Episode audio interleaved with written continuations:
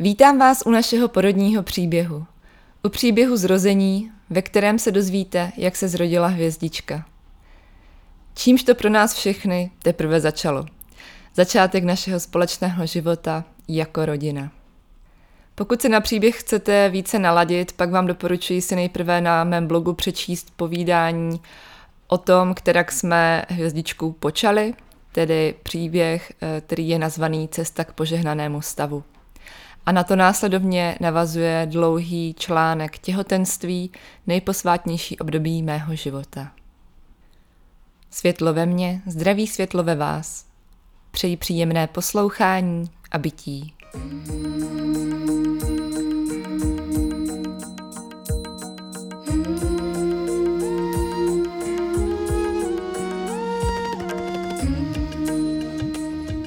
Věřím, že sdílení našich porodních příběhů, tedy něčeho, co je nám od počátku věku naprosto přirozené, má léčivý a naprosto přesahující efekt.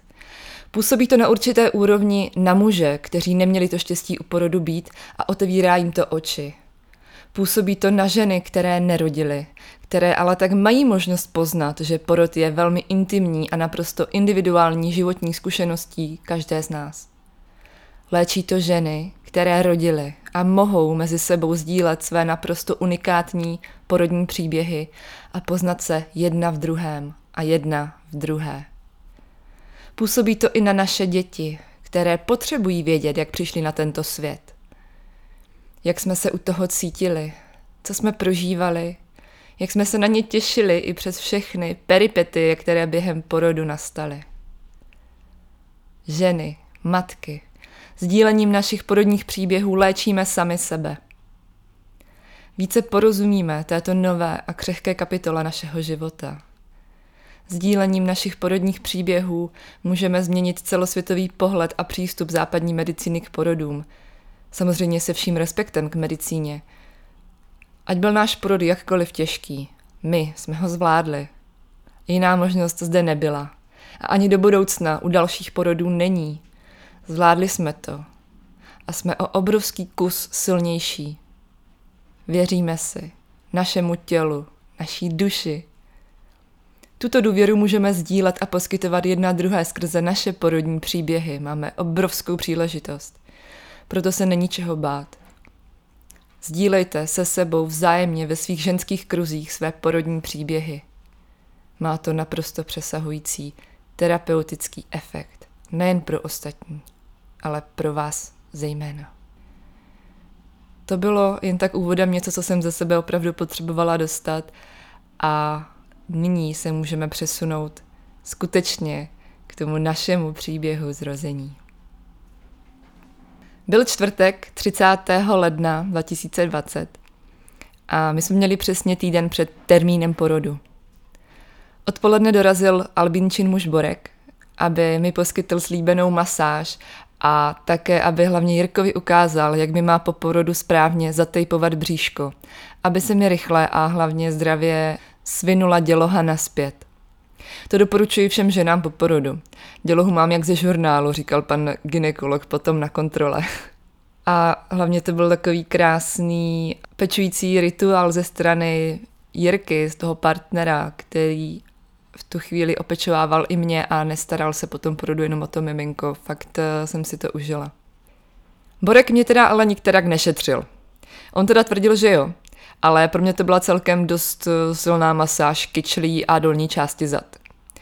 Dodnes jsme oba s Jirkou přesvědčení o tom, že tak nějak porod popohnal a dělám si z něj do teďka prdel, že ho budu doporučovat jako vyvolávače porodů. Borek na večer odešel a poté mi volal starší brácha, na čemž by asi nebylo nic úplně divného, ale v tomhle případě bylo.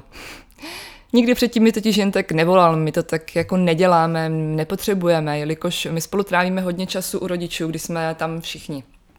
A to je celkem často. No ale najednou volá, tak si říkám, pro boha, co se stalo, že volá brácha?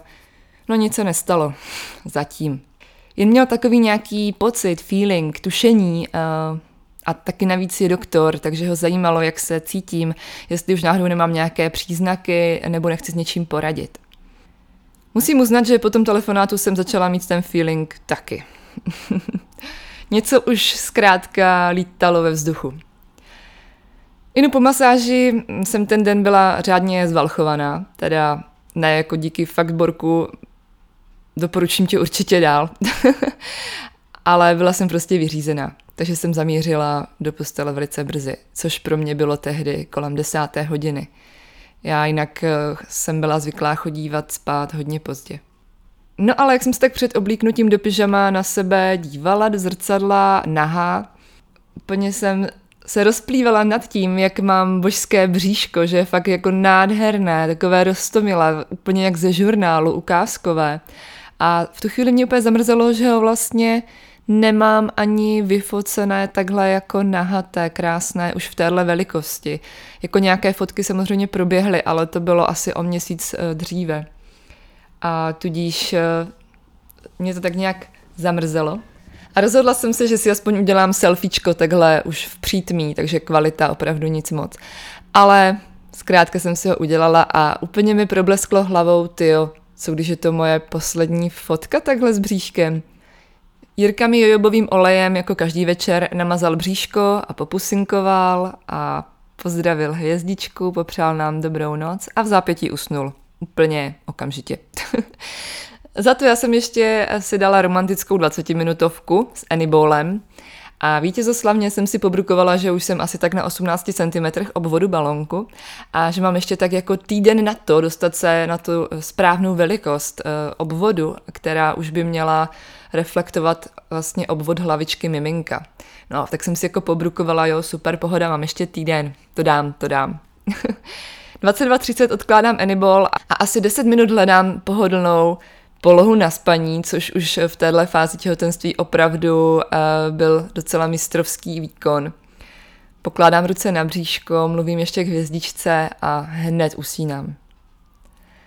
Jenomže o půl hodiny později, 23.00, je to tady. Teplý proud vody zavalil úplně moji část postele. Protože jsem cítila, že to země proudí rychle. Tak mě to vzbudilo a říkala jsem si, pane bože, je to tady. Dívala jsem se do stropu a první, co mě opravdu problesklo tou hlavou, ten nanosekundě bylo, pane bože, já ještě nejsem tak daleko s Anibolem, ještě nejsem připravena a ještě nemám uh, všechno zařízené, ještě jsem spočítala, doslova jsem spoléhala na ten poslední týden do termínu, co nám zbýval. A hlavně ještě byl leden a já jsem měla zafixováno, že se hvězdička narodí v únoru. Ale hned poté tyhle ty první uh, myšlenky a okamžitě vystřídal pocit adrenalinu, natěšení, lehkého i úleku, že je to vlastně skutečně tady. Rodíme. Lásko, zařela jsem do tmy ložnice a Jirka najednou nadskočil, okamžitě se probudil a s úlekem hlasu na mě kouká a říká, ano, co pak, co se děje? A já jsem v tu chvíli úplně, úplně jsem nevěděla, co mám vlastně přesně říct. Nebyla jsem schopná ze sebe něco dostat asi jednu, dvě minuty, bylo takové zvláštní ticho a napětí, které by se dalo krájet a jenom říkám, praskla mi voda. Jirka se okamžitě zvedá nade mě, přebírá veškerou akci. Tak jdeme na to, jdu ti napustit vanu, hned poté volám pečce, tedy naší dule. Pomohl mi vstát z postele, doprovodil mě do koupelny, začal mi tam napouštět tu vodu do vany. A já jsem byla stále v lehkém šoku, že je to skutečně tady a že to probíhá takhle. Už nevím, jestli v duchu nebo nahlas, ale říkala jsem si, hlavně klídek, víme přesně, co máme dělat, máme plán, Voda je naprosto čirá, je čistá, není nějak tím pádem zakalená, všechno se zdá být v absolutním pořádku. Dám si konečně tu vanu, kterou jsem si celé těhotenství odpírala a teplá voda kontrakce buď to utlumí nebo rozběhne. Tak. Ovšem o kontrakcích zatím nebyla ani e, zmínka, ani řeč nemohla být, protože krom odtekající vody jsem se cítila úplně stejně jako kterýkoliv jiný den. Nic se nezměnilo. Naložila jsem se do vany, kde jsem byla maximálně tak půl hoďky. Jirka mezi tím skontaktoval Dolu, která si vyslechla veškeré informace a na základě toho nám doporučila, ať se jdeme klidně lehnout a pořádně se vyspat. Porod se totiž klidně mohl rozběhnout až během následujícího dne, obzvláště u prvorodičky. Takže mým úkolem bylo hlavně načerpat sílu a být v pohodě. OK, mě to znělo jako velice, velice ideální nápad. Takže tyhle ty pokyny jsem velmi s radostí poslechla.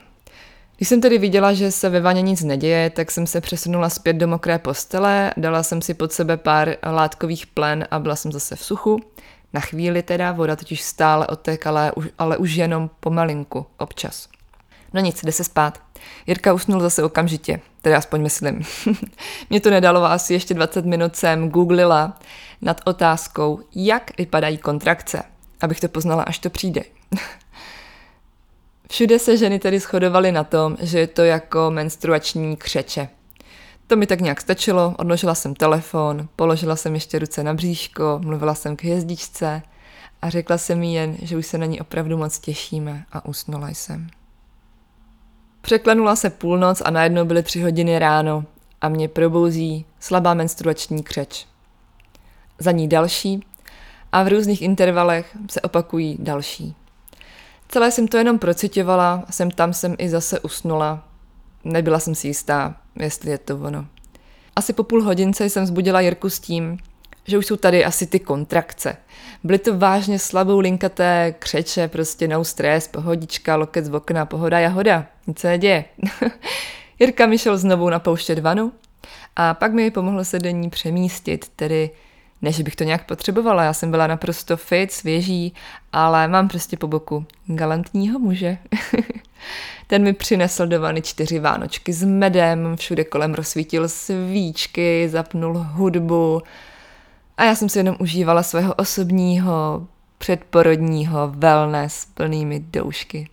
Hladila jsem si bříško, jedla jsem, poslouchala hudbu. Hvězdička se krásně v bříšku pohybovala, přesně tak, jak to měla ve zvyku. A reagovala na můj hlas, cítila jsem, že je všechno úplně v pořádku. Plodovka mi stále odtékala a tentokrát s každou další kontrakcí. Jirka mezi tím stihnul skočit pro auto, které většinou parkujeme asi pět minut od domu a nachystal čtyři tašky do chodby ke vchodu. Měli jsme nachystanou tašku vyloženě s věcmi k porodu, kde byly krom klasických věcí i krystaly, svíčky, iPad na hudbu, solná lampička, aromaterapeutické esence, olejíčky, talismany a další poklady.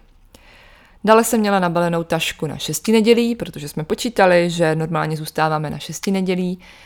A Jirka měl tašku se svými věcmi, a poslední taška, to byla taška s věcmi na placentu, kde byl smoothie maker, ovoce, hruškový džus, prkínko, nožík a skleněná uzavíratelná nádoba.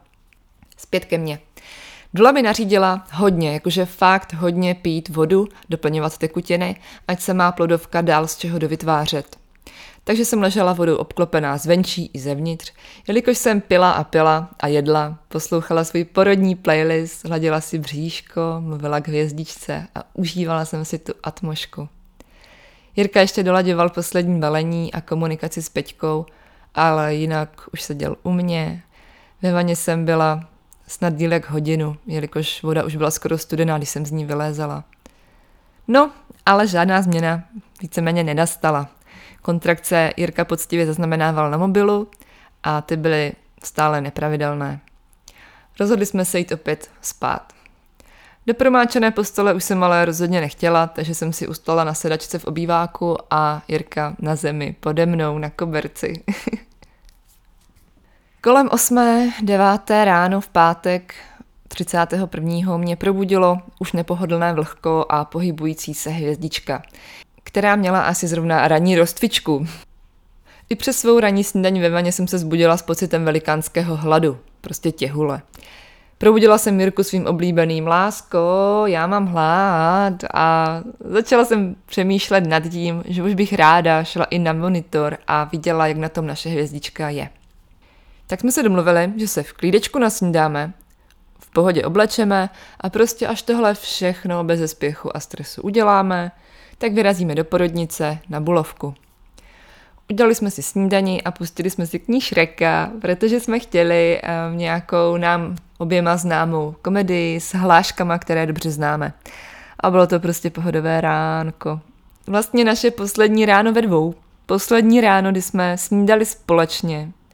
My dva s Jirkou a stihli si vypít čaj ještě teplý. Poslední ráno předtím, než nám naše další rána prozařovala hvězdička. Cítila jsem se skvěle. Tak jsem ty poslední momenty dva v jednom ještě chtěla zvětšnit.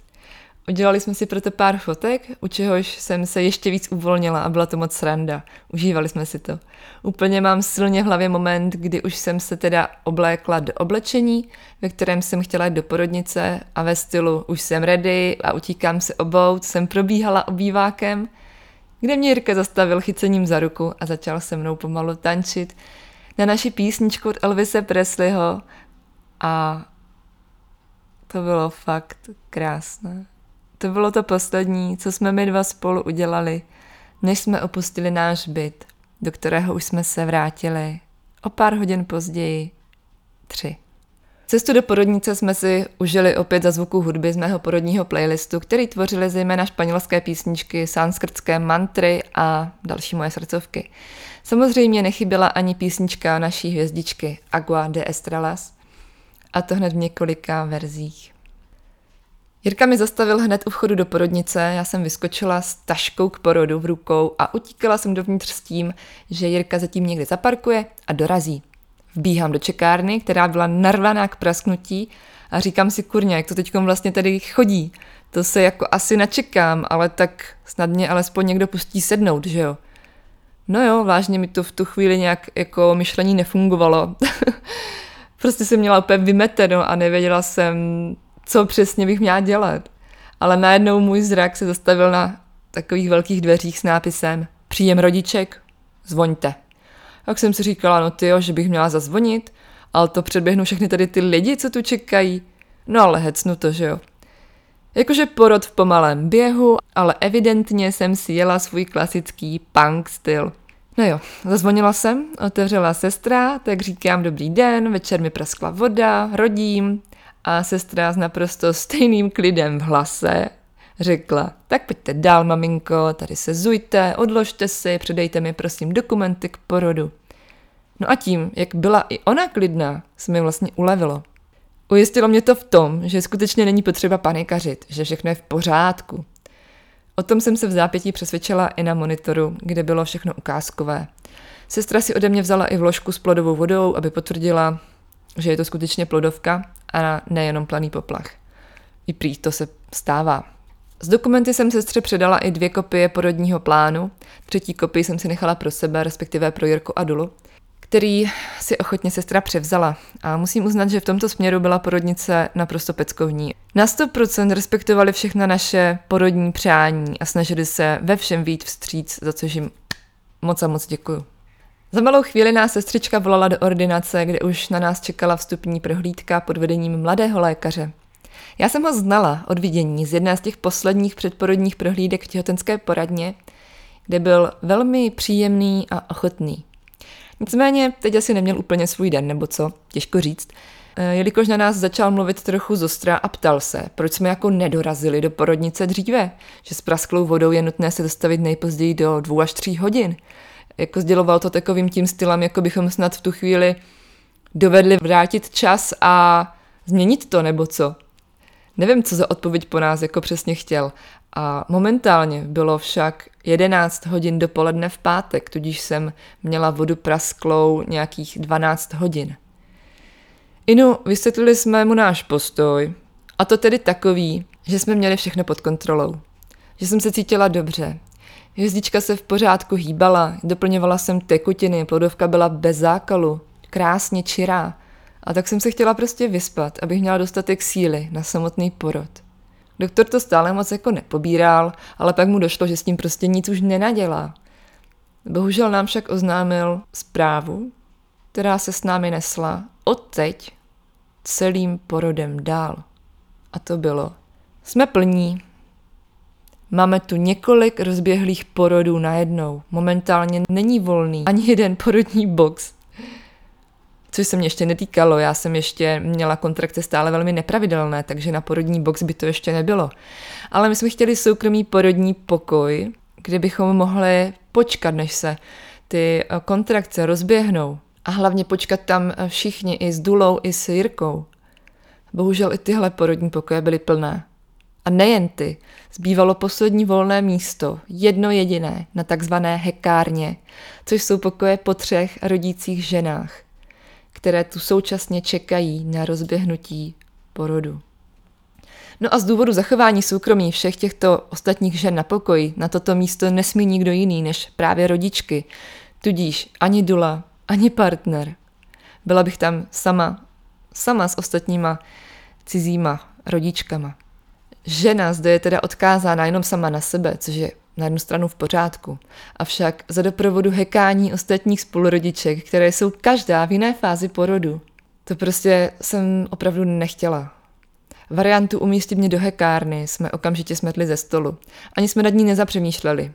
Jirka okamžitě urgoval doktora, ať nám sežene soukromý pokoj, stůj co stůj a stál se pevně na svém.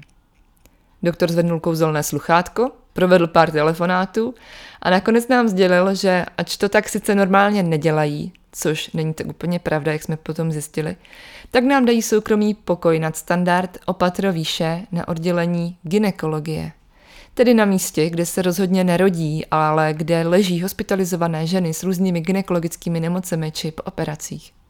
Pocítili jsme ale naprosto osvěžující pocit malého vítězství. Budeme mít pokoj pro sebe. Jo, jo, jo.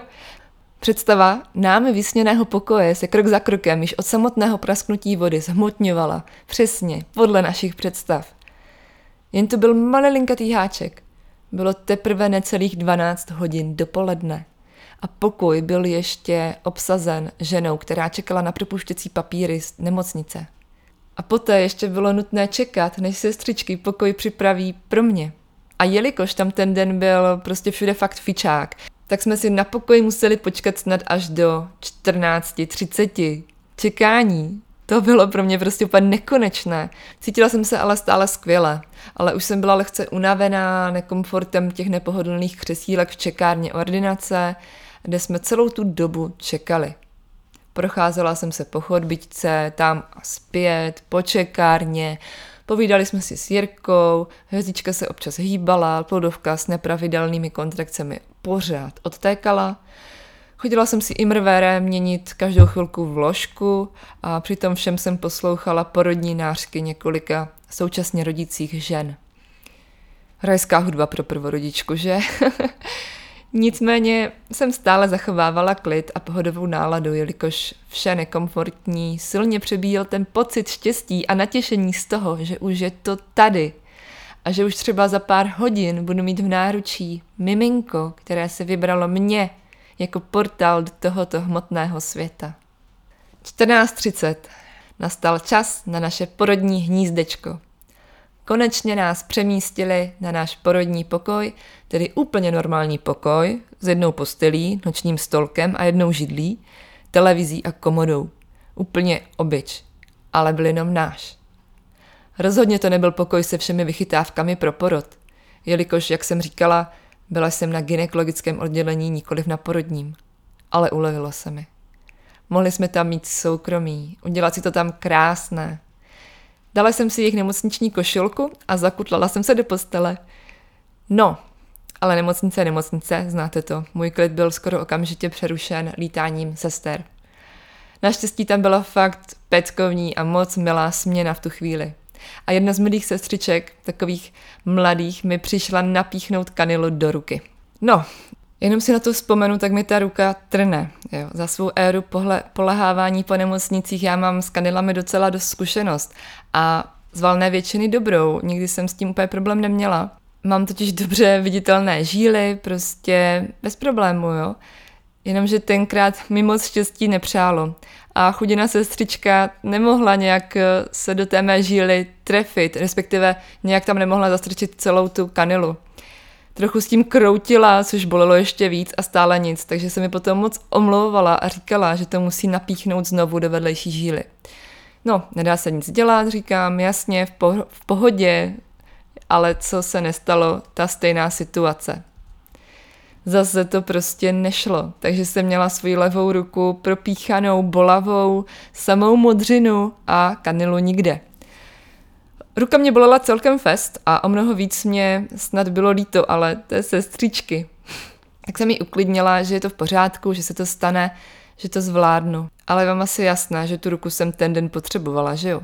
Jakože hodně potřebovala. Mít v ní tu sílu pro různé porodní polohy a tak.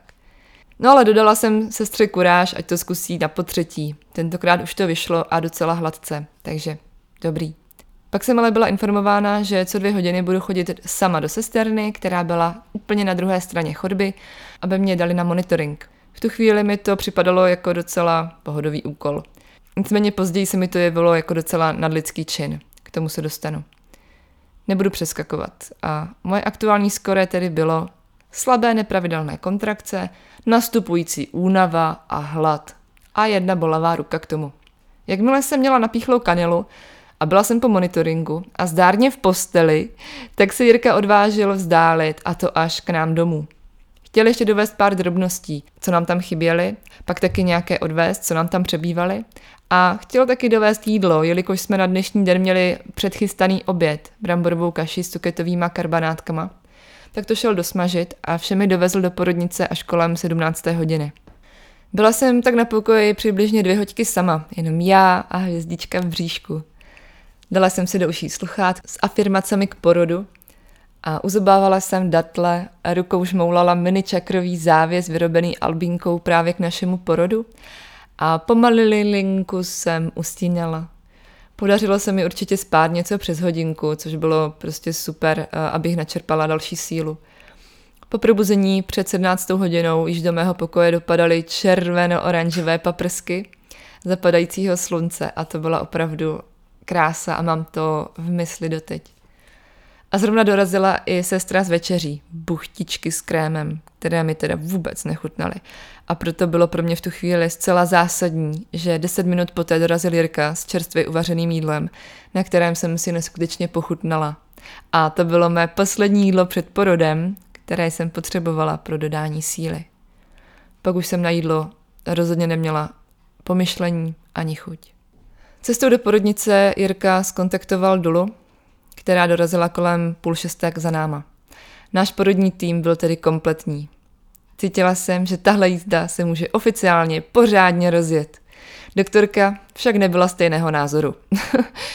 Kolem 6. hodiny jsem byla na další monitoringu, kde bylo všechno v pořádku a následně se doktorka mrkla, jak vypadají porodní cesty a na kolik centimetrů jsem otevřená. A verdikt byl trochu zarážející. Byla jsem otevřená tak maximálně na 2 cm, což neznačí, že by porod měl každou chvíli přijít. Doktorka skonstatovala, že je to tak normální a jako prvorodička mohu začít rodit klidně až další den, třeba kolem oběda. No ale ta představa mě celkem vyděsila. O to pak víc i to, když doktorka dodala, že já rozhodně budu rodit dříve, jelikož mi dle interních předpisů budou muset porod vyvolávat, pokud se nedostaví pravidelné kontrakce do 23 hodin do večera. A důvod byl jednoduchý. A to byla ta prasklá voda. Tu jsem měla totiž prasklou již od předešlého dne téhož času. A tak se s každou minutou zvyšuje riziko infekce, která by mohla proniknout až k miminku. Proto je údajně nutné porod do 24 hodin od prasknutí vody vyvolat, pokud se nerozběhne sám.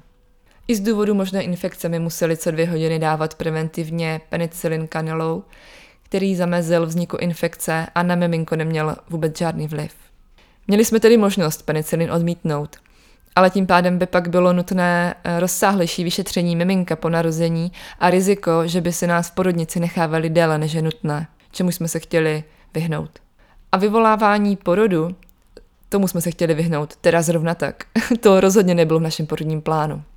Naším přáním bylo mít zcela přirozený porod bez zásahu, bez medikací a chemie. A tak jsme museli začít jednat.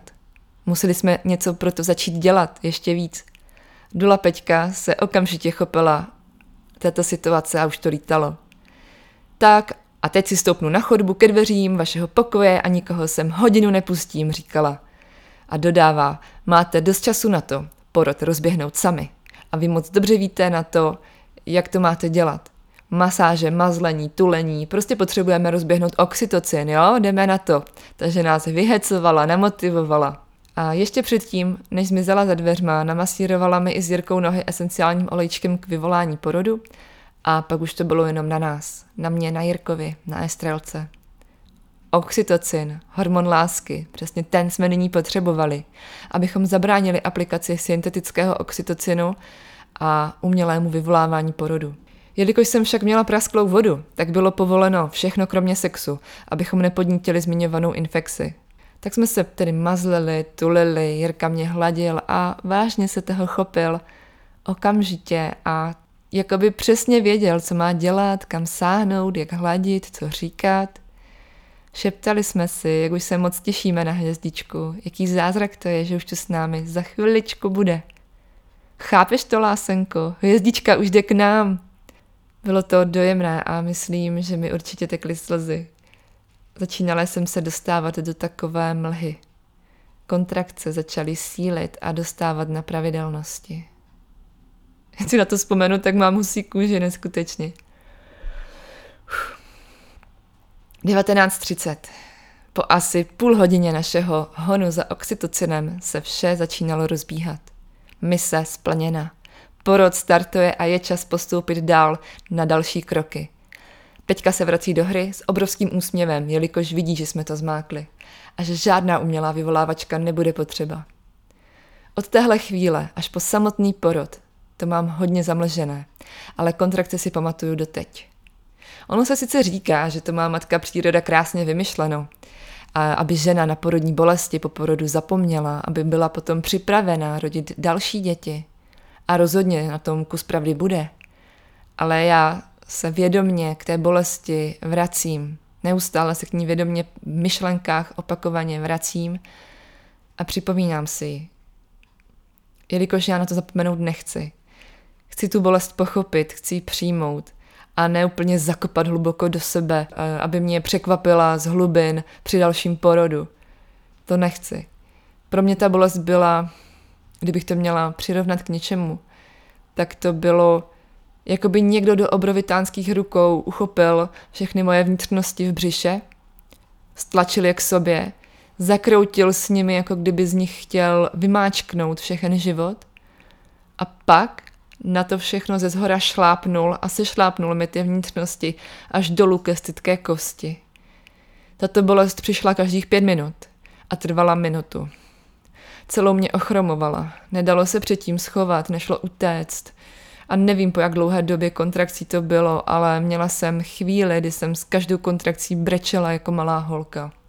Držela jsem Jirku za ruku, sténala jsem, že tohle už fakt jako nedám, že to nezvládnu, že to dál prostě už nejde. A pak mi došlo, že jediné, co jsem mohla dělat, bylo hledat možnosti, jak bolest zmírnit. Do jaké polohy se dostat, jaké zvuky vydávat, jak dýchat, aby mi to pomohlo. Naštěstí mi k tomu neskutečně pomohla Dula, která tyhle momenty dirigovala, jako když stojí dirigent před obrovitánským orchestrem. Přesně věděla, co, kdy, kde a jak udělat a říct. Úkolovala Jirku. Zvedni Míšu, nech se o tebe zavěsí, utěšovala a pozbuzovala mě. Míško, už tam skoro si, kde ti to naprosto skvěle, všechno jde podle plánu. Pojď si ale teď zkusit hluboce dřepnout, pojď zkusit udělat to a tamto. A do toho mi masírovala bedra tak silně, že mi to bolest při kontrakcích zmírňovalo tak o čtvrtinu. A to bylo fakt, fakt velká pomoc. Zpětně Mírka říkal, že pro něj byla Peťka u porodu velkou oporou, díky které se cítil být na 100% užitečný a sebejistý v tom, co dělá. Byl naprosto úžasným aktivním členem našeho porodního týmu a neposedával jenom tak nečinně v koutě, čekajíc, než mu jeho žena porodí dítě. Byl úžasný. Ani nelze slovy popsat, jak moc mi pomohl a jak pišná na něj jsem. Teď jenom malilinko odbočím k tomu, co by, kdyby. Já neustále přemýšlím nad tím, jak eh, každé sebe menší rozhodnutí vytváří nám naprosto jinou realitu. A u porodu to platí dvojnásob. Všechna ta rozhodnutí, která jsme doposud udělali, které jste teď slyšeli, nebyly vždy úplně tak jednoduchá. Ale protože jsme věděli, jak přesně si přejeme, aby naše dítě přišlo na tento svět, tak jsme nebyli ochotní přistupovat na jiné možnosti a vždy jsme si stáli pevně za svým. Chci vám jenom nastínit situace, jak by to celé vypadalo, kdybychom se zbalili a do porodnice vyrazili hned po té, co mi praskla voda. Tedy ve čtvrtek v 11 večer. Než bychom se nabalili, já bych se osprchovala a oblékla, plus cesta do porodnice, což je 20 minut, tak dejme tomu, že bychom porodnici byli v jednu ráno, tedy v pátek. A to ve stavu, kdybych ani neměla kontrakce.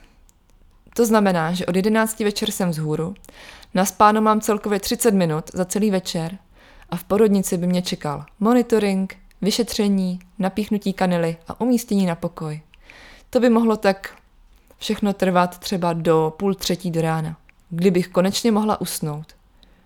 Ale za dvě hodiny by už mě třeba budil další monitoring. A kdyby ne, tak v nemocnicích je budíček velmi časný. Pořád se tam něco děje. Sestry lítají tam a sem. Okolní rodičky prožívají své porody a tak dále. Takže si to řekněme na rovinu. Moc bych se asi nevyspala. Myšlenkama bych navíc lítala všude možně. Přemýšlela bych nad tím, co se bude dít, kdy a jak.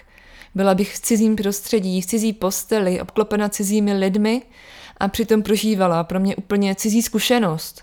První porod. Všechno to zabalte do jednoho balíčku. A máte z toho jednu hodně vystresovanou prvorodičku, navíc nevyspanou, hladovou a ve stresu se kontrakce jen tak nerozběhnou. Všechno by bylo naprosto jinak. Ten začátek, jaký jsme tomu dali, byl naprosto klíčový. Jsem moc vděčná za to, že jsme po prasknutí vody zůstali doma, ve svém prostředí a spolu. Tím však nechci nikoho k ničemu rozhodně nabádat. Tohle byla naše situace, to bylo naše rozhodnutí a je to náš příběh. A jak jsem zmiňovala na začátku, po prasknutí plodovky jsem se cítila úplně skvěle, bez komplikací, plodovka naprosto čirá, pohyby dítěte byly také, vše bylo v pořádku. Tudíž jsem usoudila, že varianta jít spát a ráno se pořádně najíst a vyrazit v plné síle a dobré náladě rodit, pro mě i pro hvězdičku bude to nejlepší, co můžu udělat. A bylo to tak. Pojďme se vrátit zpět, zpět do našeho porodního příběhu. V rozmezí mezi 8 a 11 hodinou večerní v pátek jsem měla ty největší kontrakce, vlny, bolesti. Okolní svět jako by se mě vzdálilo na stovky kilometrů. Vnímala jsem jenom své tělo, tu bolest. Občas pak i hlas a doteky Jirky či Peťky.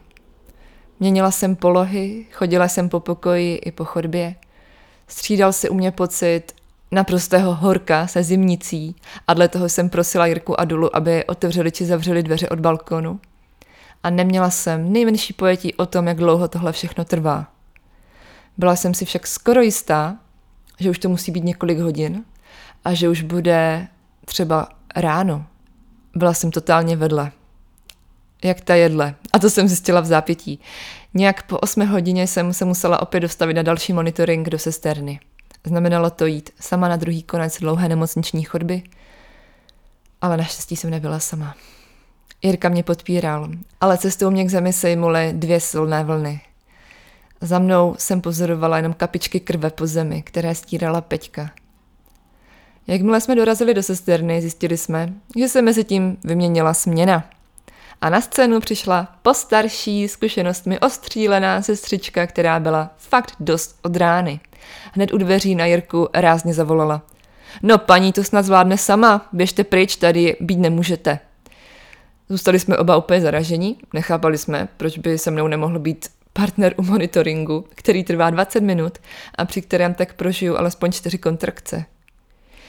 Jirka se klasicky nedál a s klidem v hlase a úsměvem řekl, že tu se mnou prostě rád zůstane. Posadil mě do křesla, klekl si ke mně a držel mě za ruku. No ale sestra si jela to svoje. Prý tam prostě být nemůže, že tam mají mnoho volně dostupných léků ve skříňkách a tak podobně. No to jsme byli už jako úplně v šoku. Dívali jsme se na sebe s Jirkou prostě úplně nechápavě. Kam tím ta baba míří? Jirka na to, my jsme sem přišli rodit, nevám krást léky, nebo něco v tom smyslu. A pak dodal, rozhodně nikam nejdu a nebudu se o tom vlastně vůbec dál bavit. Už se na paní ani nepodíval, díval se na mě, mluvil ke mně. No a do toho přišla kontrakce jako blázen. Ty kontrakce vždycky ví, kdy mají přijít. No a tahle kontrakce mě v sedě bolela ještě o něco víc než v jiných pozicích. Kontrakci jsem tedy řádně prožila a sestra na to. Ale to snad přece nemůže ještě být tak hrozné, vždyť jste na začátku. Pane bože, chápete to? Já jsem vžila v dojmu, že už rodím, kdo ví jak dlouho, kdo ví kolik hodin, že už se chýlím pomaličku do cíle a tahle paní mě tak rychle sejmula ke dnu. Já jsem ani nebyla schopná nic říct. Mě úplně došly slova, já jsem neměla žádný vzduch v plicích, já jsem úplně o něm měla. Jenom jsem se na ní podívala a vyhrkly mi slzy. Pomyslela jsem si, že tohle nezvládnu.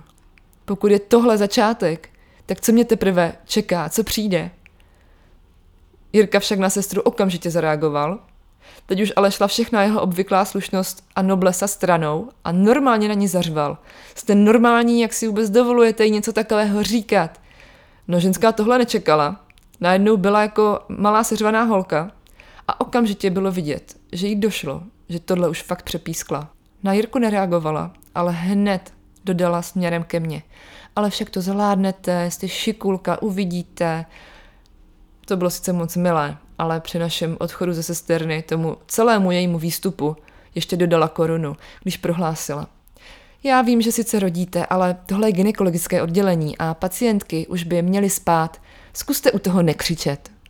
Já teď už se tomu jako jenom směju, bože, eh, to, je, to prostě nevymyslíš. Poroďte, ale nekřičte, prosím vás. Naštěstí na monitoringu bylo vše v pořádku, ale teda tuhle paní už jsem opravdu dál vidět nechtěla.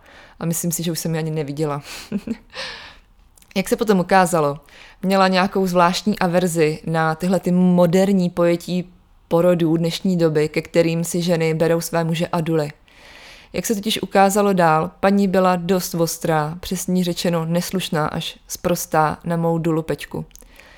To jsem ale netušila, jelikož nás tím Peťka nechtěla zatěžovat a během porodu je pro něj nejdůležitější dobrá atmosféra mezi všemi zúčastněnými stranami. Takže Peťka všechno překousla a s milou paní sestřičkou si to údajně šla náležitě vyříkat po porodu. No a jak znám naši boží dulu, tak bych v tu chvíli nechtěla být na místě té sestry. Ale jak se do lesa volá, Nicméně to byla jediná neúplně ideální zkušenost s touhletou porodnicí. Jinak jsme byli naprosto nadmíru spokojeni. Všude a vždy je to stejně prostě o lidech. No nic, jdeme dál. V sesterně nám ještě oznámili, že situace v porodnici nám stále nehraje do karet. Všechny porodní boxy jsou non-stop plné. Začínali jsme se zžívat s možností, že možná porodím v tom našem obyčejném pokoji na ginekologii. To budou mít sousední pokoje asi radost. Při odchodu ze sesterny ke mně zrovna přicházela další silná vlna. Řekla jsem to Jirkovi a tak jsme zamířili ještě dál od mého pokoje směrem k výtahům, abych si ji prožila v klidu a bez stresu z toho, že budu nějak rušit ostatní ženy. Na tom místě jsme chvíli ještě chodili a přečkali ještě další vlnu. Chtěla jsem už pak na pokoj a tak jsme se pomaliličku vydali směrem k němu. Přicházela další vlna. Padala jsem k zemi. Ale Jirka mě pevně držel. Jeho ruku jsem mu pořádně stiskla a pak to přišlo. S touhle a s další vlnou jsem si pomyslela, že už eh, prostě to nemůžu přežít. Tuto noc už odsud neodejdu. Není to pro mě fyzicky možné, abych přežila další kontrakci. Na to jsem v tu chvíli myslela. Skutečně mě napadalo, jestli není náhodou pozdě si vyprosit nějaký utěšovák, nebo dokonce císař. Rozbrečela jsem se na povrchu, brečela jsem a brečela jsem i vevnitř, v sobě. Už jsem byla na pokraji úplného zoufalství a bezmoci. Smetla jsem ale všechny myšlenky na utěšováky, stejně rychle jako přišly. Ale jenom jsem chtěla říct, že skutečně přišly. Jakmile jsem se jich zbavila, vrátila jsem se opět k myšlence smrti. Přijímám to. Ano, já umřu. Přijímám tuto možnost. A jakmile jsem se této možnosti otevřela, bylo to, jako bych skutečně zemřela. Alespoň teda část mě, která tam ten večer zemřít měla, aby se mohla narodit část nová. S každou další vlnou jsem myslela, že umírám a byla to pravda. Kousek mého já tam tu noc musel zemřít, aby se mohla zrodit žena, matka. Jakmile jsme se přiblížili k pokoji, už na nás čekala Peťka se slovy, že musím co nejvíc dál chodit a chodit a zavěšovat se za Jirku, aby se porodní cesty otevíraly. Vydali jsme se tedy do jídelny, která byla na tomto konci chodby, kde byl náš pokoj. Tam jsme se zavřeli a chodili tam a zpět lenochodím porodním tempem. Jirka mě podpíral, podporoval, hladil a pomáhal, abych se za něj občas vyvěsila. Peťka mi podávala pití a něžně mé myšlenky pomocí těch správných věd a afirmací vedla přesně tam, kam měli směřovat, a to k jemnému zrození nového života. Po několika takto prožitých kontrakcích už jsem ale dál nemohla, byla jsem vysílená. Nohy se mi klepaly a nemohla jsem se moc unést. Chtěla jsem do horké sprchy. A tak jsme opět mířili do našeho pokoje. V koupelně jsem chvíli zápasila při svlékání nemocniční košile, která se mi zasekávala o kanilu na bolavé ruce. Mezitím jsem si na místě prožila jednu kontrakci, načež jsem si klekla na zem a vítězoslavně ze sebe tu košili sundala a zahodila. Pak přišla další kontrakce a s ní pro mě přišla Peťka nebo Jirka, teď už fakt nevím, s tím, že za mnou dorazila doktorka, aby se mrkla, na kolik centimetrů jsem otevřená. Podívala jsem se smutně na tu sprchu, která byla v tu chvíli tak blízko a přitom tak daleko. Huh, nezbývalo než si obléct opět tu košili a přemístit se na postel. Bylo už 10 hodin večer, v pátek, když do pokoje dorazila doktorka. Bohužel trvala na tom, že mě může prohlédnout pouze v té mé pro mě nejméně vyhovující poloze, tedy na posteli v leže na zádech. V této poloze pro mne byly kontrakce nejvíc bolestivé. A jak jinak? Zrovna když jsem před paní doktorkou roztáhla nohy, tak přišla obrovská vlna, která mi nohy smetla zase zpět k sobě a schoudala jsem se na bok. Uf, uh, vlna, vlna odchází musím to okamžitě zkusit znovu. Podařilo se a paní doktorka prohlásí, jste otevřená na 8 až 9 cm. Rodíme každou chvilkou. Usoudila, že je velmi překvapená, že to typovala spíše až na další den, někdy, od, někdy dopoledne. Ale, no což, ještě neznala náš porodní tým, tedy mě, Jirku Dulu, a prohlásila, že bohužel, podle posledních informací, zatím ale nemáme kde rodit. Nebyl stále volný žádný porodní box ale že se s tím pokusí něco udělat. Trochu se mě ujal strach, že budu hold rodit tady, v našem pokoji. Ale to bylo v zápětí s další vlnou pryč. 22.15 přibíhá sestra, ať se rychle zbalíme, že pro nás má VIP porodní box.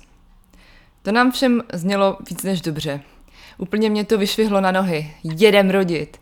Pro Peťku to znamenalo pozbírat co nejvíce našich talismanů a důležitých věcí k porodu.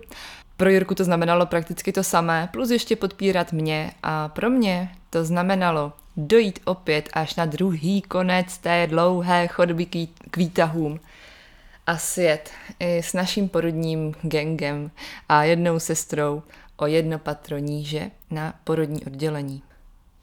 Vjeli jsme přímo do čekací haly, kde jsem ten týž den čekala s pomalu odtékající plodovkou a se srandovníma malýma kontrakcema na to, až nám uvolní můj pokoj. Prošli jsme chodbou až do sesterny, která byla ze všech stran obklopená několika porodními boxy. Atmosféra zázraků zrození šla cítit všude kolem. V každém boxu bojovala jedna matka lvice – jejich sténání, hřev a síla byla slyšet odevšat a já jsem jim v tichosti vzdávala hold a následovala jsem sestru do našeho boxu. Tam si nás přibrala porodní asistentka a se slovy Dobrý večer, mé jméno je, to si teď už nepamatuju, mám 30 let praxe a spolu to dneska zvládneme. Byla naprosto parádní. Byla to profesionál na svém místě. Navíc s mojí dulou, aniž by se znali, tak vytvořili naprosto sehraný porodní tým.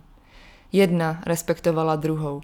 A bylo cítit, že jim oběma jde zejména o hladký průběh porodu, o mě a o hvězdičku. Nádhera. Jak říkám, je to o lidech. A v tu chvíli jsem kolem sebe měla ty nejlepší z nejlepších. I když v závěru to bylo stejně jen a pouze na mě a na hvězdičce. Co mě však rozhodilo bylo, že porodní asistentka v našem boxu rozsvítila hned, jak jsme tam přišli. A to takové to ostré bílé světlo. Úplně mě to probralo z mé porodní hloubky, do které jsem se za poslední hodiny dostala. No a najednou bylo taky na první pohled vidět obrovitánské mohutné porodní lehátko.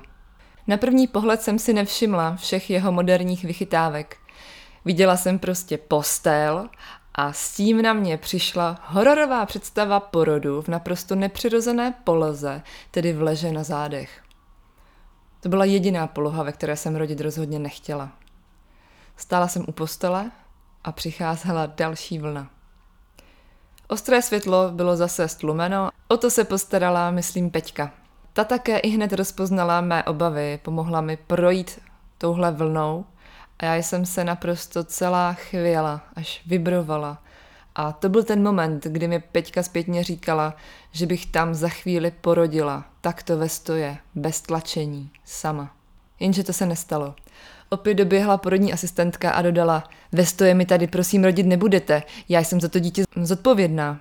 V zápětí však hlas sklidnila a jelikož měla načtený můj porodní plán, dodala, nebojte, udělám vám to pohodlné, bude se vám to líbit, slibuju. Nějak poštelovala s tím porodním lehátkem nebo postelí, či jak to říct, které se najednou jako robot z Transformers transformovalo do jakéhosi porodního multikřesla. Porodní asistentka odběhla a Peťka mi mezi tím eh, šeptá a radí, abych si sáhla na hlavičku hvězdičky. V tu chvíli jsem si vzpomněla, že jsem to vždycky chtěla udělat. Už od té chvíle, kdy nám o této možnosti Dula vyprávěla na předporodním kurzu hypnoporodu. První pohlazení od mámy. Stála jsem a vsunula jsem si ruku dovnitř, do své jony, k naší hvězdičce. Ale nepoznávala jsem to tam. Bylo tam najednou nějak šíleně moc místa. Rychle jsem vytáhla ruku ven s tím, že jsem ji nenašla. Dula mi dodala odvahu zkusit to znova. Pozbírala jsem všechny síly, které šly, abych ještě vydržela stát a s plným odhodláním jdu na to. Sáhla jsem si dovnitř a ano, našla jsem ji. Pohladila jsem si jako první svou zářivou holčičku. Bylo to nádherné. Pohladila jsem mi a cítila jsem ty jemné vlásky, tu měkkou hlavičku. Pohladila jsem ji a přislíbila jsem jí, že už za chviličku bude u mě v náručí. Tohle byl jeden z těch nejkrásnějších momentů, do chvíle, než jsem ji skutečně držela. Shodila jsem ze sebe košily, ale ani si nevzpomínám, jak a proč. Najednou si jenom uvědomuju, jak na toho transformera lezu naha. Jediné, co na mě zůstalo, byl náramek, vytvořený mýma drahýma ženama na předporodním rituálu, kdy mi do každého jednoho korálku na, na něm vkládali poselství k porodu, abych měla sílu, abych měla to odhodlání, abych měla výdrž, trpělivost.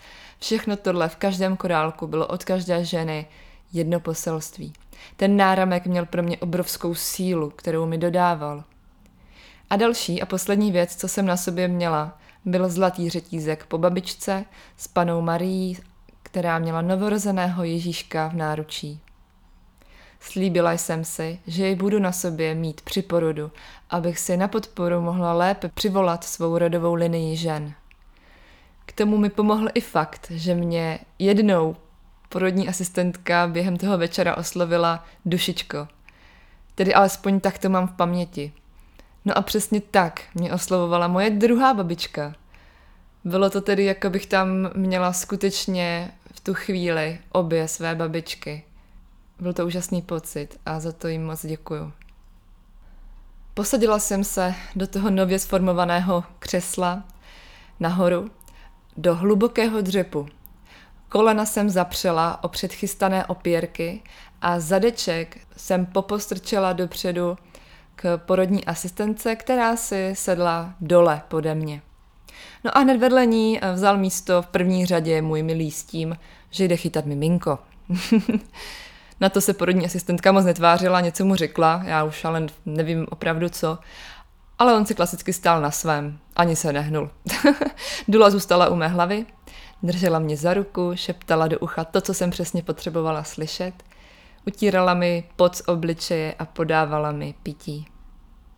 Po chvilce porodní asistentka viděla, že jsme skvělý sehraný tým a máme všechno pod kontrolou, takže nás nechala naprosto o samotě. Nevím, kolik vln jsme takhle ještě procítila, ale procítovala jsem si jednu za druhou. Jen teda musím uznat, že už nebyly tak silné, jako, mm, jako by se mi ztrácely. A aby taky ne, z toho přesunu našeho, z našeho vymazlaného pokoje, osvíceného pouze svíčkami a lávovou lampou, do nového sterilního prostředí. Byla jsem z toho prostě nějak eh, rozhozená. Naštěstí se Jirkovi podařilo přinést některé důležité věci sebou a opět jsme si rychle kolem sebe vytvořili tu správnou atmošku. Jen jsem měla stejně pocit, že se kontrakce vzdalují mému vědomí. Dorazila opět porodní asistentka s tím, že už jdeme do finále a že potřebuje, abych při každé kontrakci tlačila, co nejvíce to jde. Jenže já už jsem byla úplně vyřízená a vyčerpaná, už jsem ani nepoznala, že nějaká kontrakce přichází. Porodní asistentka pak povídá. Vím, že máte v porodním plánu, že nechcete žádný uh, syntetický oxytocin, nicméně bych vám doporučila jemně eh, stříknout, a aby se ty kontrakce probudily. A k miminku už se to nemá šanci dostat. S Dulou jsme na sebe mrkli a souhlasila jsem.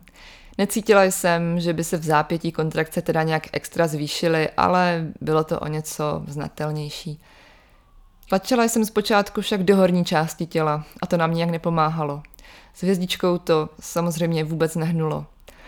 Porodní asistentka vzala Jirkovu ruku a položila mi ji přibližně na stytkou kost a říká Míšo, soustřeďte se tlačit na toto místo.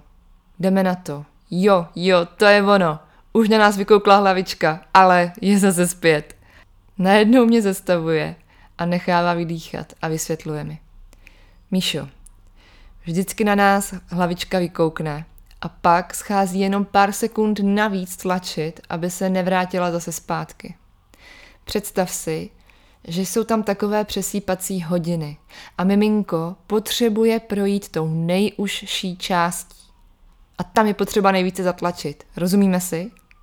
Tak pojďme, to dáme. V tom jsem z vedlejšího porodního boxu uslyšela ten slastný zvuk. Pláč nově narozeného dítěte. Bože, bože jen ty víš, jak moc jsem si v tu chvíli přála, již to samé slyšet i u nás. V boxu z druhé strany však byla slyšet stále bojující matka. Šla jsem tedy také do boje. Jsme na cílové rovince. Už jsem to cítila. Ani lékaři, ani porodní asistentka, ani Dula, ani Jirka. Nikdo z nich mi už teď více nemohl pomoci. Jejich role udělali úplně všechno, co mohli. Porodit musím sama. Porodit musí žena nakonec vždycky jenom ona sama. I když vlastně tak úplně sama není. Děťátko je v tom na 100% s ní. A tak jsem to začala v ten moment vnímat. Povolala jsem opět ženy z naší rodové linie, včetně těch, které jsem nikdy neměla šanci poznat. A pak už jsem se jen obrátila sama do sebe.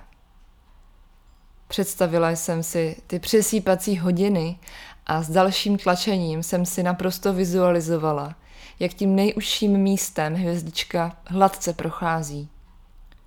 Zde jsem si i vzpomněla letmo na poslední poselství od hvězdičky, které mi týden před porodem předala Anet, které znělo Hvězdička má tak trochu strach, že bude dlouho v těch nejužších místech.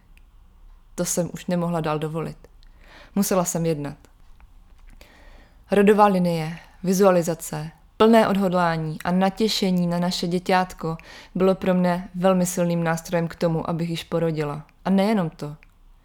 To klíčové bylo promlouvání k samotné hvězdičce.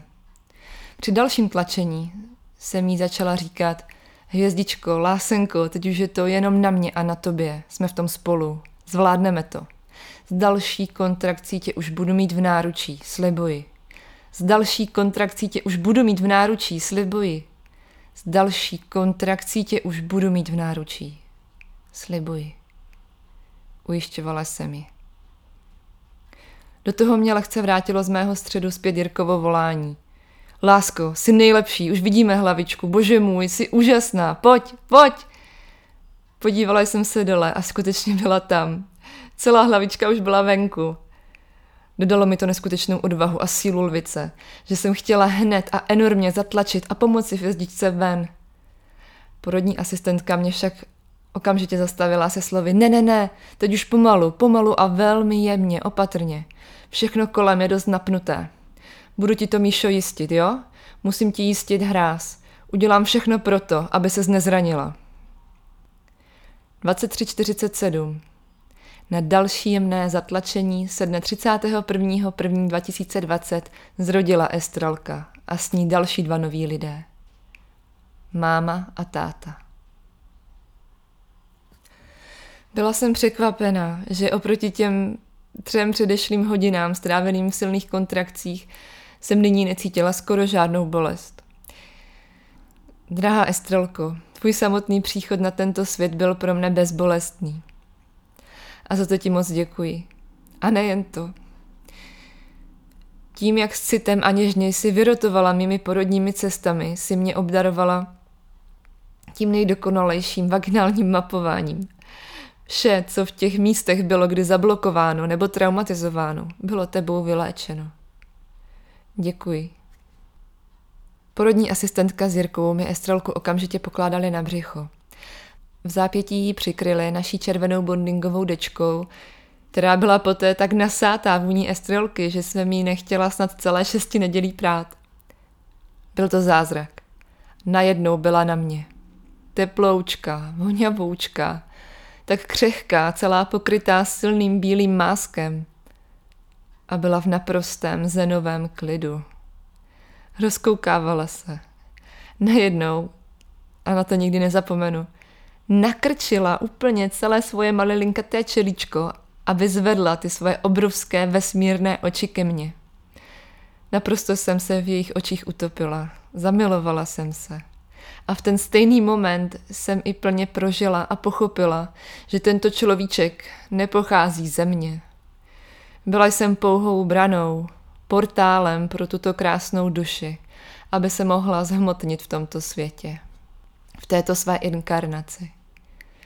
Estrelka ze mě nepochází, pouze mnou prošla a to si chci zvědomovat celý život.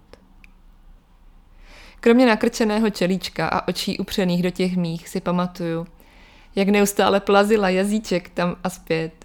Mohla bych se na ní dívat třeba hodiny a nikdy by se mi to neomrzelo. Stále se mi hladila po maličkém nosánku a nemohla jsem tomu uvěřit. Jirka byl po mé pravici, s hlavou opřenou o mě a s pohledem upřeným na svou cerunku. Byl to ten nejvíc láskyplný, slzami, štěstí zalitý pohled, jaký jsem u něj kdy viděla. Plně jsem si uvědomovala, jak důležité a klíčové pro mě jako pro ženu a novopečenou mámu bylo, že jsem svého partnera u porodu měla. Současně, jak důležité to je pro naše miminko a pro rodinu jako celek. Tehdy jsem byla, nyní jsem a stále budu neskonale vděčná za to, že jsme měli tu možnost si tohle prožít všichni společně. Byly to ty nejšťastnější minuty našeho života. Porodní asistentka mi jen sdělila, že jsem skoro bez poranění, ale bude nutný jeden povrchový stech, jakmile porodím placentu. Tu jsem porodila v zápětí. Peťka se o ní postarala a porodní asistentka mi udělala jeden stech, já jsem se celou dobu dál zamilovávala do estrelky, takže vlastně ani nemám žádné ponětí o tom šití. S Jirkou jsme stále opakovali Estrelce, že ji tady vítáme a jak moc ji milujeme. Asi během hodiny se bílý mázek naprosto vstřebal do Estrelčiny pokožky. To byla potom naprosto heboučka a je dodnes. Dula mi ještě předtím poradila, ať si trochu másku namažu taky na svůj obličej, že to mé, pleti, eh, že to mé pletihno prospěje. Je to plné živin. Tak jsem do toho šla.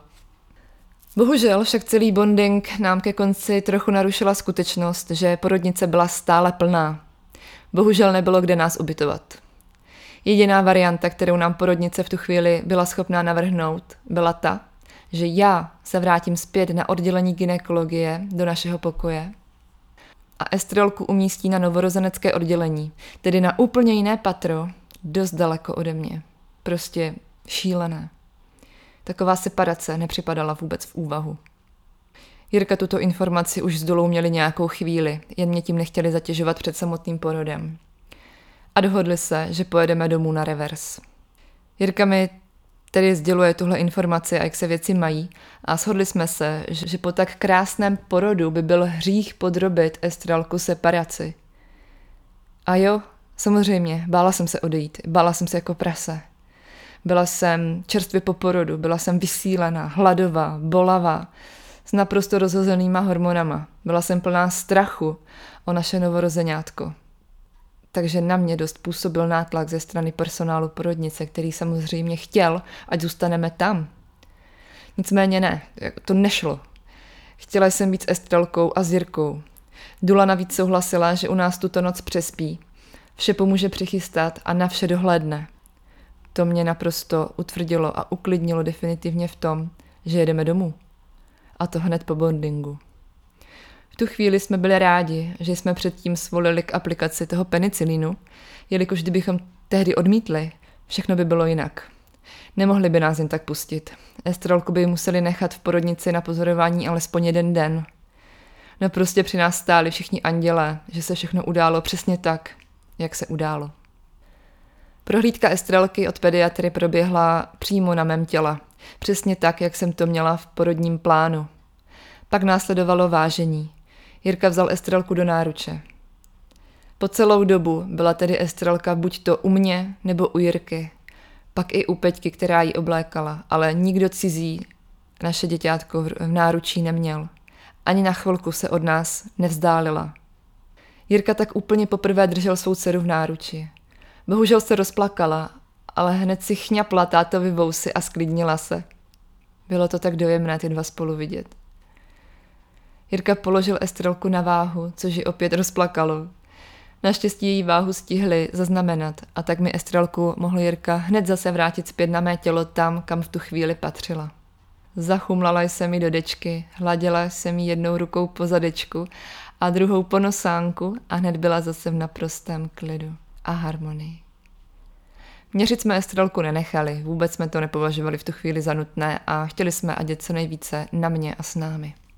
Jelikož jsme se tedy rozhodli pro variantu ambulantního porodu, bylo nutné vyřídit veškerou dokumentaci, včetně dost nepříjemné přednášky od pediatry o tom, jaká rizika, včetně úmrtí dítěte, na sebe bereme. To jako matka po porodu úplně slyšet nechcete. Nicméně zcela chápu, že je to povinnost každé porodnice a tak jsem to i brala. Snažila jsem se to však moc nevnímat a stále si vizualizovat, že všechno bude v naprostém pořádku. Jelikož jsme na variantu ambulantního porodu nebyli vůbec připraveni, tak jsme se sebou neměli ani autosedačku do auta pro převoz estrelky. Bez té vás porodnice s miminkem logicky nepustí. Bylo tedy nutné, aby pro ní Jirka jel domů. Sebou zatím tak mohl odvést alespoň placentu a další věci, co stihnul pobrat. Já jsem se ještě mázlila se strelkou a po boku jsem měla naši dulu Peťku. Rozplývali jsme se nad tím rozkošným zázrakem na mých prsou. Estrelka stále tak klidně koukala a plazila jazyček a do toho se instinktivně soukala k mé bradavce. Neskutečná bojovnice. Jakmile se k ní dostala, tak jí nejprve moc nešlo se přisát. Ale pak se jí to podařilo a já jsem na ní byla neskonale pišná. V tom se z vedlejšího porodního boxu stále ozýval boj rodící ženy, až mi bylo líto. Já jsem porodila do hodiny a čtvrt od toho, co jsem na porodní box přišla. Teď už byly skoro tři hodiny ráno a ona stále bojovala. Najednou jsem rozuměla každému jejímu zasténání a nářku. A nejen tomu jejímu. Najednou jsem vzdala hold všem ženám po celém světě. Říkám Peti, to je tak neskutečné, co dokážeme. Následně jsem i s Estrelkou stále na sobě nadiktovala sestře všechny údaje potřebné k propuštění. Dula mezi tím vzala malou část z placenty, kterou si předtím odkrojila a vrátila se na náš původní pokoj, aby připravila smutý, které mi pak přinesla. Nikdy bych dříve nečekala, že tohle někdy udělám. To fakt ne. Během těhotenství se však můj postoj k placentě a vše kolem radikálně změnil. Placenta je život. Placenta je polovina z buňky, ze které vzniklo miminko, je to současně první kamarád našeho miminka, který s ním v děloze žije a roste po devět měsíců. Proto cítím, že bychom se k placentám měli chovat se vší úctou a respektem. Jí má mě absolutní hrůza, když si představím, že bych ji nechala vyhodit do nějakého nemocničního kontejneru na biologický odpad. Fuj, prostě to, to jako nejde. Nicméně tenhle poporodní shake s placentou a s hruškovým džusem jsem vypila skoro na jeden zátah. Bylo to moje první jídlo po porodu a nikdy, přísahám, nikdy mě tak nic nevzpružilo, neposílilo jako tohle. Okamžitě jsem se posadila a byla jsem schopná vstát a jít. Zde mě tedy ale ještě podpírala Dula, myslím při tom vstávání, aby mi pomohla došlápnout na obě nohy stejnoměrně, což je po porodu jedna z nejdůležitějších věcí. Poté jsem však odkráčela sama do sprchy, osprchovala se, oblékla se a mohla se starat o své mláďátko milované, které zatím Peťka oblékla do připraveného oblečení. Jakmile jsem vycházela ze sprchy jen v kalhotkách, dorazil Jirka a byl v plném úžasu. Jeho žena Lvice už samostatně lítá po pokoji. Jeho dcerka rozkošná lvíče spokojeně spinká v dupačkách a vypadá jako nádherný poklad. Jirka mě políbil a bylo vidět, jak z něj srší životní radost a naplněnost. Byli jsme všichni moc šťastní. A také na sebe vzájemně pišní, že jsme to zmákli. A ještě k tomu tak krásně. A že jedeme domů, do našeho hnízda. Ještě jednou za mnou však přiběhla naše porodní asistentka s tím, že se doslechla, že chceme odejít na negativní revers. Měla o mě strach a prosila mě, ať na sebe hlavně dám pozor, ať se mi nikdy nezamotá hlava a nespadnu. Ptala se, zda si to přece jenom nechci ještě rozmyslet. Bylo to od ní moc milé. Skoro jsme se neznali a ona o mě měla starost, jako by to byla moje máma. Já jsem mi však ujistila, že se cítím úplně skvěle a že všechno zvládneme. Popřála mi tedy hodně štěstí a ještě jednou pogratulovala ke krásné holčičce. Dodala ještě, že na prvorodičku to byl ukázkový porod, že zpočátku nepočítala, že bych porodila před půlnocí. Pak se ještě otočila k Peťce, podala jí ruku a poděkovala za naprosto profesionální spolupráci. Peťka pokývala a odvětila to samé. No mám prostě štěstí na ženy kolem sebe. Tři hodiny po porodu nastal čas opustit brány porodnice. Estrelka celou 20-minutovou cestu sladce prospala. Já jsem měla co dělat, abych vydržela sedět, což matky asi pochopí. v tu chvíli jsem asi fakt potřebovala nějaký speciální sedací polštářek. Bohužel jsem ho neměla. Jirka řídil a Dula jela svým autem za náma. Přímo před naším domem nám však volali z porodnice, zda bychom se tam ještě nemohli náhodou vrátit. Chápete to? to nevymyslíš. Prý v tom firmolu udělali chybu a oficiálně propustili jenom jednu pacientku, Estrelku. Mně ale ne. No nic, vratka nepřipadala v úvahu. To by bylo dalších 20 minut do porodnice, vyplnění papíru a dalších 20 minut zpátky domů. To jako nehrozí. Mile jsme jim vysvětlili, že už to nezvládneme a že se dostavíme i hned v pondělí. Byla totiž sobota ráno kolem půl čtvrté. Naštěstí s tím nic moc nemohli dělat, než souhlasit. Další pecka přišla, když jsme dorazili na byt. Peťce volala další rodička, že už je porod na spadnutí. S chodou okolností to byla žena, kterou jsme znali moc dobře i s jejím partnerem právě z předporodního kurzu. Měla termín přibližně před deseti dny, ale přišlo to nyní. Tady jde úplně krásně vidět to božské načasování, které nás potkalo. Peťka u nás byla asi ještě hodinu, pomohla nám přichystat vše potřebné a když se ujistila, že je vše tak, jak má být, odjela k dalšímu porodu. Všechna čest její práci, z porodu na porod. To je poslání pro anděly na zemi. A ještě nám slíbila, že dorazí hned v neděli, což se také stalo. Museli jsme se nad tím pousmát. Estrelka přesně věděla, kdy má přijít na svět. Popravdě jsem si přála, aby to byl únor. Bylo by to přeci jenom krásné datum, kdyby se narodila 1. února, že jo? Ale ne. Věděla moc dobře, proč si má pospíšit a narodit se právě v ten moment, kdy se narodila. Všechno bylo přesně tak, jak mělo být. S Jirkou nám došlo, že ve výsledku bylo všechno právě tak, jak jsme si manifestovali. Když nám na kurzu hypnoporodu Peťka popisovala ambulantní porod, přišlo nám to jako ta nejlepší možná varianta. A ejhle, dostali jsme to, co jsme vyslali přáním do vesmíru. Nicméně, my jsme to před blížícím se porodem nestihli probrat s naší pediatrou, o které jsme jenom věděli, že dělá patičkový test, ale další prohlídky už ne. A tak jsme si řekli, že ambulantní porod jako nedáme a že si zaplatíme radši pokoj nad standard, abychom mohli být eh, při porodu i po porodu na šesti nedělí všichni celou dobu spolu. Nicméně, plná kapacita porodnice nám plán zcela rozhasila a tak se nám splnilo naše původní přání, ambulantní porod. A víte co? Šla bych do toho znova. Spát po porodu se svým mužem a miminkem v naší posteli, v našem hnízdě, beze stresu, v pohodě – to je úplně k nezaplacení. A nakonec bylo všechno v pohodě i s následnými vyšetřeními. Patičkový test udělala sestra u pediatry a my mohli být celou dobu u toho a držet Estrelku za ruku a v mezičase se mi mohla kojit, aby se uklidnila. Na kyčle a očička nám přímo pediatra napsala žádanku ke specialistům, kteří nás ochotně vzali. Všechno do sebe krásně zapadlo. Všechno se stalo přesně tak, jak to bylo napsáno ve hvězdách. Závěrem bych ráda poděkovala všem, kdo nám za těch devět měsíců těhotenství skřížili cestu a přáli nám jen to nejlepší, jak v těhotenství, tak i k porodu. Každý z vás je důležitým kouskem v této mozaice. Děkuji. A děkuji také porodnici na Bulovce, celému týmu, který jsme tam tehdy poznali, naší porodní asistence a Dule Peťce za svou přítomnost, jemnost, moudrost a profesionalitu. Děkuji předkům z mé rodové linie za pocit jejich přítomnosti v moment, kdy jsem je nejvíce potřebovala. Děkuji tobě, Estrelko, že jsi byla a stále jsi taková bojovnice a ten nejlepší parťák do života, o jakém jsme ani nesnili. A hlavně děkuji tobě, lásko, že jsi tam se mnou byl a s námi a že jsi mi byl nejen tam, ale po celou dobu šesti nedělí a až doteď oporou a tím nejlepším partnerem pro život. Miluji tě. Miluji nás. Všechny tři a všechny další, kteří přijdou. Děkuji živote, že se dne 31.1.2020 ve 23.47 hodin mohla zrodit naše dcera Estralka a také další dvě nové bytosti. Jirka táta a já máma.